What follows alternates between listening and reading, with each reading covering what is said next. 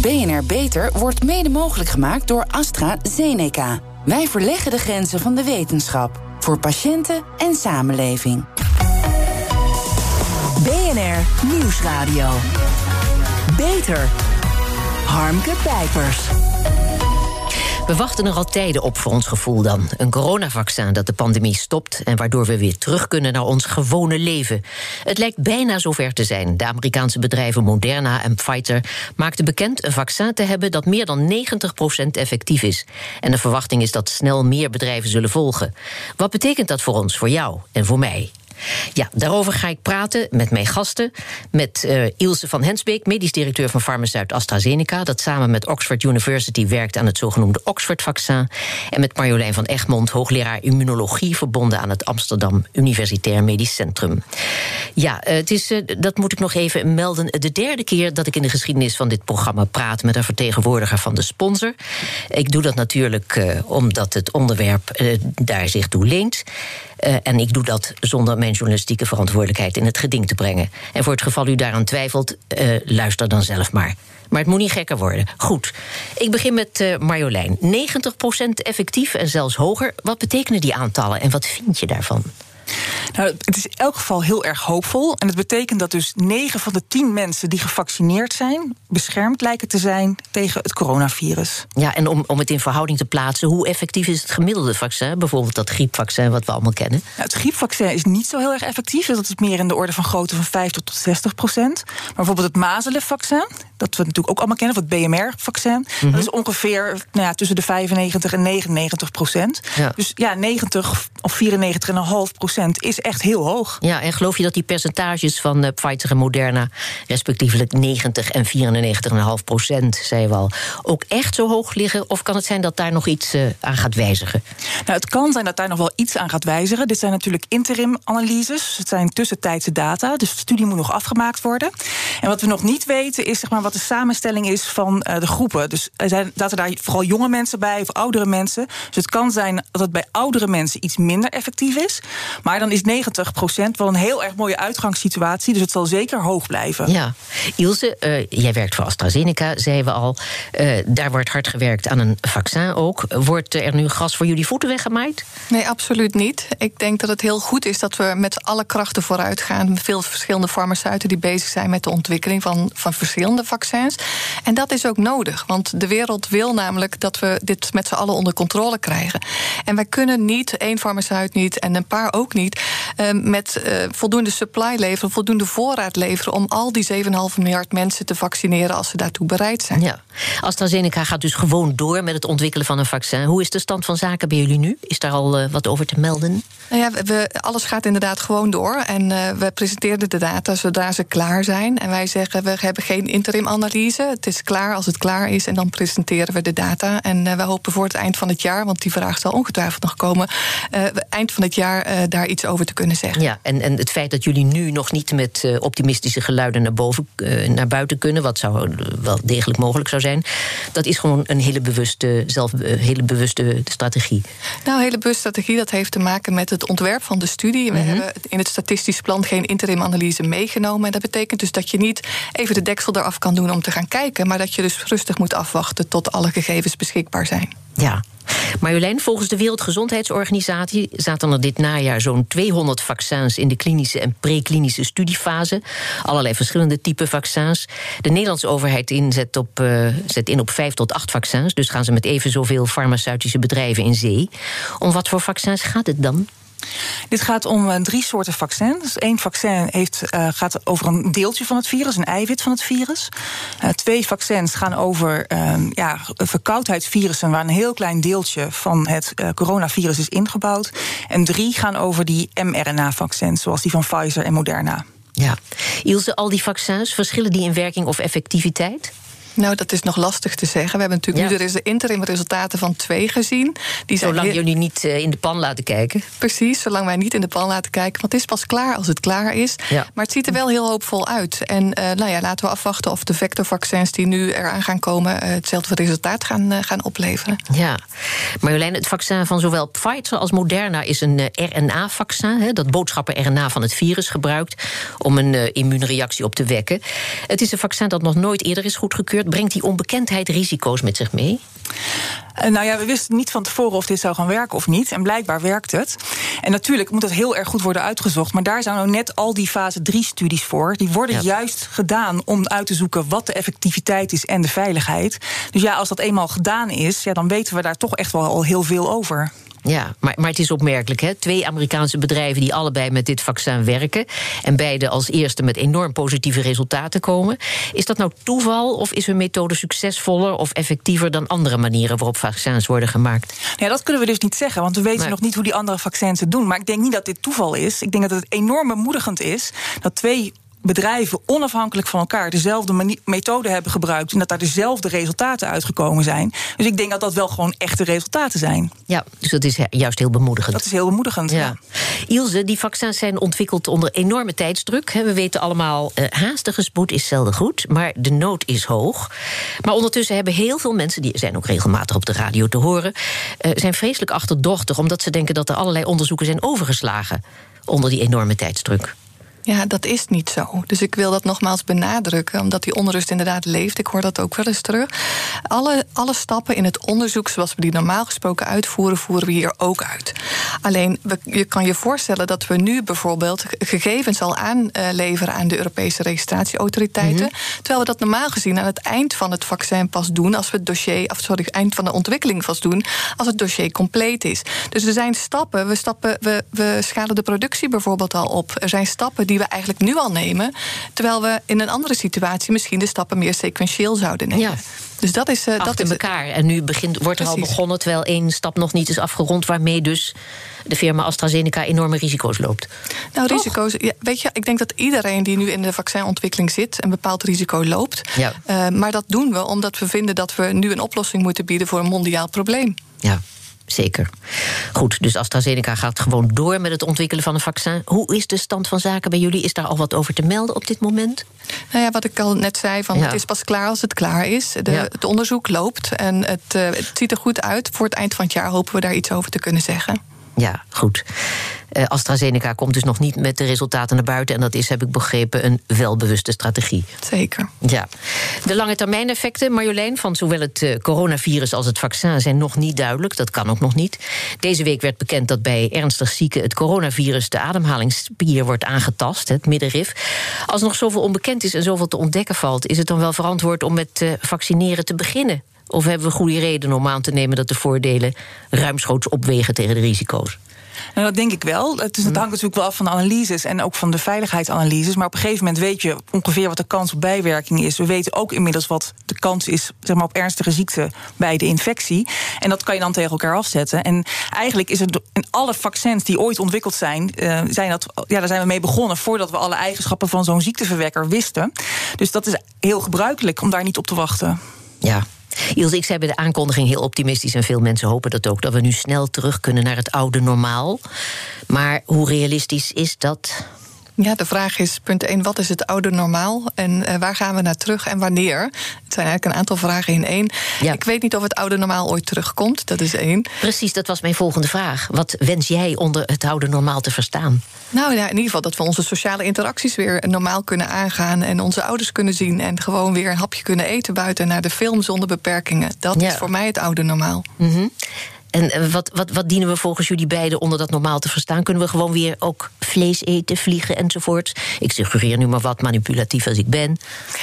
Uh, nou ja, dat zal de tijd uitwijzen. Ik denk dat mensen wel heel bewust zijn geworden door deze pandemie. Van wat, wat wil ik nou eigenlijk en wat is waardevol? En is dicht bij huis misschien vakantievieren ook waardevol? Dat zou goed in de hoofden van mensen kunnen spelen. Ik kan het niet alleen invullen voor een ander. Dat moeten mensen zelf doen. Ik, ik vond het de enige troost en de grote troost tijdens deze pandemie... dat, ik me daar misschien, dat we daar uitzicht op kregen. Wat, is dat voor jou, Marjolein? Ja, het, is, het zijn twee factoren waar natuurlijk zeg maar, het risico op pandemieën vandaan komen. Dat is dat we te veel of te dicht met, uh, op, met, met de, op de dieren leven. Um, en dat we, uh, als er dan zo'n uh, infectie ontstaat, dat dat zich heel snel kan verspreiden. Omdat we inderdaad met z'n allen heel veel over de wereld reizen. Dus ja, het zou niet onverstandig zijn als we dat een klein beetje gaan inperken. Ja, geen Spaanse griep meer We dachten dat het allemaal verleden tijd was, maar we hebben andere problemen. Ja, want dit kan natuurlijk gewoon nog een keer gebeuren. En dan is er zo met de snelheid waarmee het zich verplaatst over de wereld, heeft echt natuurlijk te maken met ons reisgedrag. Ja. Dus als we dat een beetje kunnen aanpassen, dat zou denk ik voor trouwens ook voor het milieu gewoon veel beter zijn. Ja. Harmke Pijpers. De hele wereld wacht op een vaccin tegen corona. Maar de oplossing ligt niet bij één vaccin. Er zijn meerdere vaccins nodig om aan de wereldwijde behoeften te voldoen. Ik ben Harmke Pijpers en met mijn gasten Marjolein van Egmond en Ilse van Hensbeek praat ik over de haken en ogen aan die verwachte grote doorbraak. Ja, Marjolein. De Nederlandse overheid heeft aangegeven dat er begin 2021 kan worden begonnen met vaccineren. Is dat realistisch? Of is het te optimistisch? nee, ik denk dat het nog steeds realistisch is. Um, als je gewoon kijkt naar de ontwikkelingen en het feit dat er nu twee uh, vaccins al, ja, dat er al resultaten van bekend zijn gemaakt en dat ze bijna afgerond zijn, ja, dan moeten de autoriteiten er nog naar kijken. En die zullen dat ook uh, natuurlijk uh, hoge prioriteit geven. Dus dat is een realistische verwachting. Ja, en geldt het dan alleen voor Nederland of kan er ook wereldwijd begonnen met vaccineren? Nou ja, in Amerika beginnen ze waarschijnlijk nog eerder. Dat is, Verwachten ze dat ze aan het eind van het jaar al beginnen.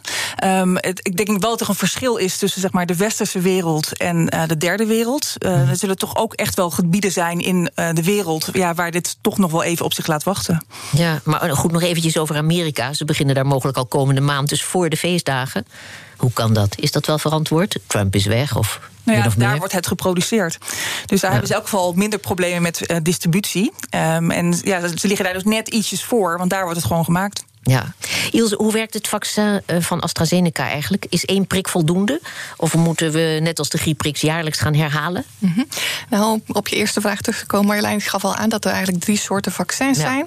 En een van die vaccins zijn de vectorvaccins, waarbij we eigenlijk een afgezwakt uh, neusverkoudheidsvirus gebruiken om daar zeg maar uh, de, de spike, de receptor van corona aan toe te voegen, ja. wat de immuunrespons stimuleert. Dus dat is zeg maar wat betreft de, de uh, werkzaamheid. En en sorry, ik ben je tweede vraag even kwijt. Sommige vaccins doen, doen één prik in drie weken, andere twee om de vier weken enzovoort. Mm -hmm. uh, wat wat uh, gaan we het net als de griepprik jaarlijks herhalen? Ja. Wat staat ons te wachten? Nou, wat ons te wachten staat als we het hebben over het AstraZeneca-vaccin, dan worden nu op dit moment de grote fase 3 studies uitgerold met twee uh, prikken, één op dag één en de andere vier weken later. En wat dat gaat betekenen voor het mogelijke jaarlijks herhalen, kan niemand nu nog zeggen. Dus dat moet de tijd uitwijzen. Want we weten nog niet hoe lang die immuniteit houdbaar is. Ja, maar stel nu dat het uh, Pfizer-vaccin opraakt... of dat na een poosje het vaccin van AstraZeneca beter lijkt aan te slaan... bij een bepaalde doelgroep, bijvoorbeeld bij ouderen... kan de patiënt dan zomaar overstappen naar een ander vaccin?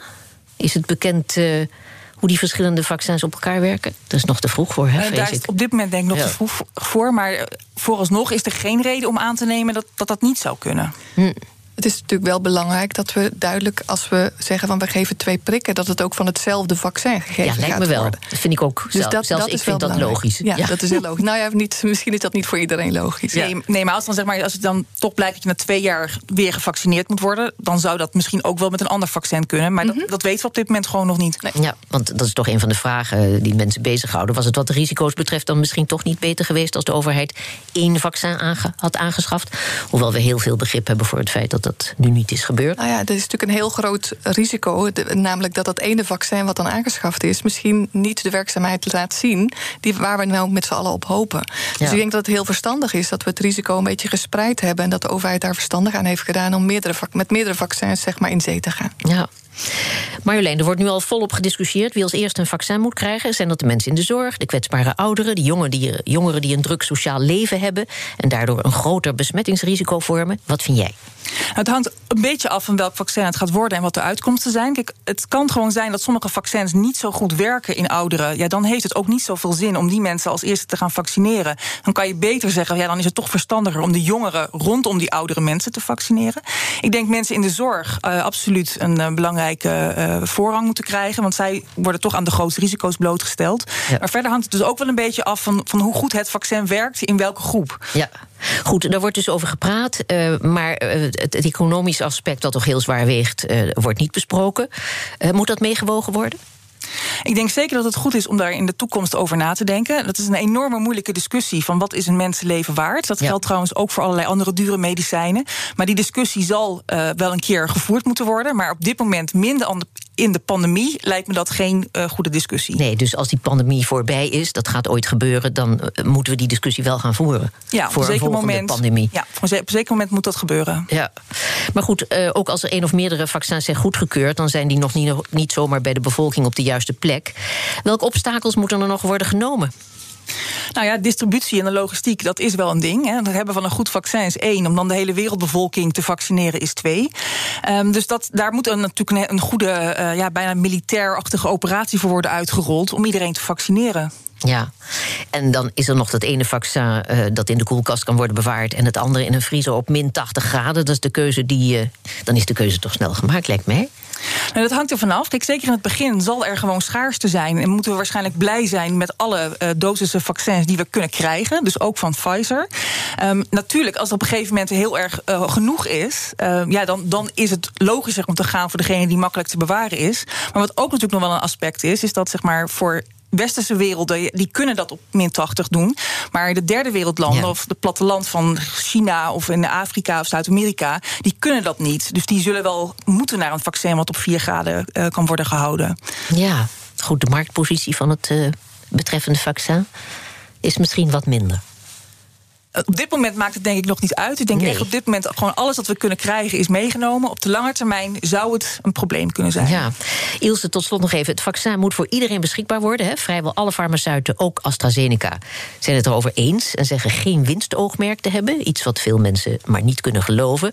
Want al het werk en alle energie die erin zijn geïnvesteerd... ja, dat moet toch ook worden terugverdiend. Ja, ik wil even een kanttekening maken. Ik kan alleen voor mezelf spreken over het feit ja. dat we geen winstoogmerk hebben. Dat hebben wij niet. Gedurende de pandemie en de definitie van pandemie wordt door de WHO vastgesteld. Hebben we geen winstoogmerk en wordt dit vaccin dus inderdaad zonder winstoogmerk beschikbaar gesteld. Ja, en als het een herhaalvaccin wordt in de komende jaren, zoals bij de griep bijvoorbeeld, dan zou dat wel eens een heel ander verhaal kunnen worden. Nou ja, dat is een discussie die we dan laten voeren als ja, we de pandemie hebben of afgesloten. Nu nog niet. Nee. Politici in Nederland die kijken over het algemeen niet verder dan vier jaar vooruit. Wetenschappers hebben gewaarschuwd voor een pandemie, maar daar is niet op gereageerd. Pandemieën zoals de Spaanse griep zijn alweer uit ons collectieve geheugen weggezakt. Hoe zit dat met de farmaceuten? Kunnen die zich uh, het commercieel permitteren om zich daarmee bezig te houden? Of uh, gaan jullie deze maatschappelijke verplichting op je nemen en wel vooruitkijken, Ilse? Nou, ik denk dat het heel goed. Ik denk dat het ons allemaal wakker geschud heeft, deze mm -hmm. pandemie. Ik denk dat er heel veel mensen zijn die nog nooit een pandemie hebben meegemaakt. Volgens mij niemand, nee. denk ik. Um, dus het houdt, het houdt onze gemoederen ook wel bezig. Van zijn wij nou in staat om voor de toekomst ook een bepaalde uh, preventiemethode op de markt te gaan brengen? En zo ja, waar focussen we ons dan op? Want welke pandemie gaat er dan op ons afkomen?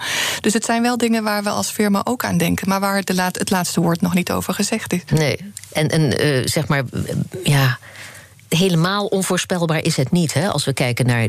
Uh, uh, deze corona, deze COVID-19? Ja, helemaal onvoorspelbaar. Je weet nooit wanneer het werkelijk optrekt. Ja. Het is wel heel duidelijk als je kijkt naar pandemieën, is dat ze steeds veelvuldiger optreden met kortere tijdsbestek ertussen. Ja. Dus het was natuurlijk al een beetje voorspeld dat dit zou gaan gebeuren. Ja. Uh, en daar zijn we met z'n allen te laat op ingesprongen. Dus ik denk dat dat ook wel een eye-opener is voor uh, nou, de hele maatschappij, dus de gezondheidszorg, de overheid en onszelf idem dito. dat we daar gewoon beter op voorbereid zouden moeten zijn. Ja, Marjolein?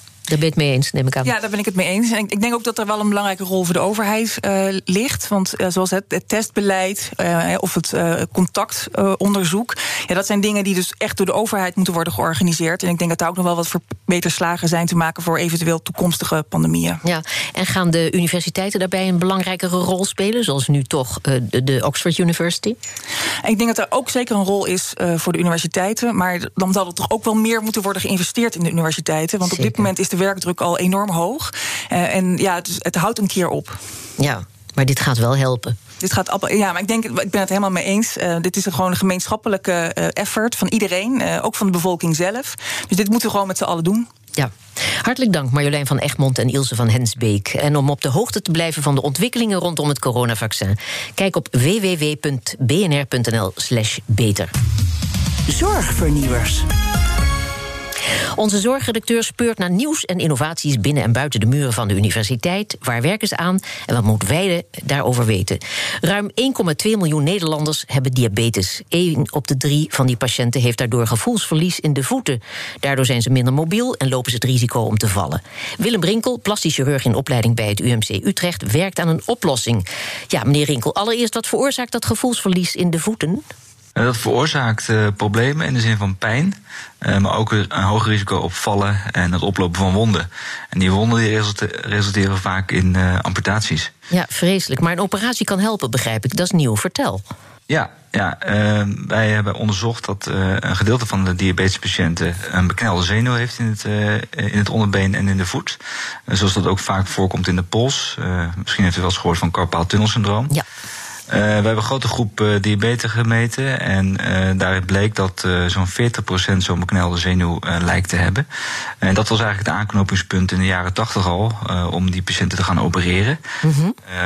Alleen weten we de lange termijn effecten nog niet. Dus vandaar dat wij een nieuwe studie doen. Waarbij we kijken wat het effect van deze operatie is op de lange termijn. En met name ook naar de kosteneffectiviteit. Dus of deze operatie die geld kost, of die ook kosten kan besparen door het voorkomen van die dure wonden. Ja, want die wonden zijn erg duur. De operatie kost geld. Maar zo'n wond, uh, over welk bedrag hebben we het dan? Nou, zo'n zo'n wond die je vaak maanden aanhoudt, die kost gemiddeld 10.000 euro. Ja. Uh, en als er dan een, uh, amputatie aan te pas moet komen, dan, dan gaat het al snel richting de 20, 30, 40.000 euro. Ja, heel veel geld en heel veel leed. Dus dat werpt een heel ander licht op dit probleem, hè? Preventiegeneeskunde ja, bijvoorbeeld. Ja. Ja, Goed. absoluut. Ja. Uh, maar het huidige verdienmodel staat die inzicht in de weg. Hoe zouden we dat kunnen veranderen? Nou goed, kijk, eh, het is met name inderdaad wat we als kort aanstipt uh, belangrijk om in ieder geval deze mensen te screenen. Hè, want ze hebben nou eenmaal diabetes, daar kunnen we niet zoveel aan doen. Nee. Uh, maar juist de complicaties, daar kan beter naar gescreend worden. En uh, tot nu toe was het altijd zo dat er gekeken werd naar gevoelsverlies. En dat werd dan eigenlijk met leden ogen aan uh, gezien. Ja. En er werden wat adviezen gegeven. Maar omdat er nu ook een behandeling mogelijk is, is het wel heel erg interessant om deze groep toch beter te bestuderen. Ja, want zo'n ingreep werkt bij de helft van de patiënten, begrijp ik. Op dit moment kunnen die cijfers in de toekomst nog een beetje omhoog? Ja, we weten nog niet goed uh, welke patiënt het beste reageert op deze uh, operatie. En dat is ook een, uh, een, een, subvraag van ons onderzoek. Mm -hmm. Welke patiënt heeft nou eigenlijk de beste kansen? welke patiënt moeten we opereren, maar welke patiënt ook vooral niet? Ja, Want het zijn toch kwetsbare patiënten. Ja, en werkt het alleen voor diabetespatiënten of is er uitzicht voor mensen met andere chronische ziekten? Nou, een andere grote studie uit Rotterdam die heeft gekeken in de wijk Ommoord hoe vaak nou deze aandoening van de zenuwen voorkomt. En ook in een grote groep uh, oudere patiënten uh, komen deze zenuwklachten veel voor. Wellicht is het daar ook zo dat de oorzaak ligt bij een beknelde zenuw. Dus dat zou ook mogelijk een, een groep kunnen zijn die een baat zou kunnen hebben bij deze eenvoudige ingreep. Ja, hartelijk dank Willem Rinkel van het UMC Utrecht. En tot zover deze uitzending van BNR Beter. Op bnr.nl slash beter is deze uitzending terug te luisteren... of on demand via de BNR-app en Spotify Spotify. We zijn ook op Twitter te vinden onder BNR Beter, dus heeft u tips voor ons, laat het ons weten. Ik ben Harmke Pijpers, graag tot een volgend spreekuur. BNR Beter wordt mede mogelijk gemaakt door AstraZeneca. Wij verleggen de grenzen van de wetenschap voor patiënten en samenleving.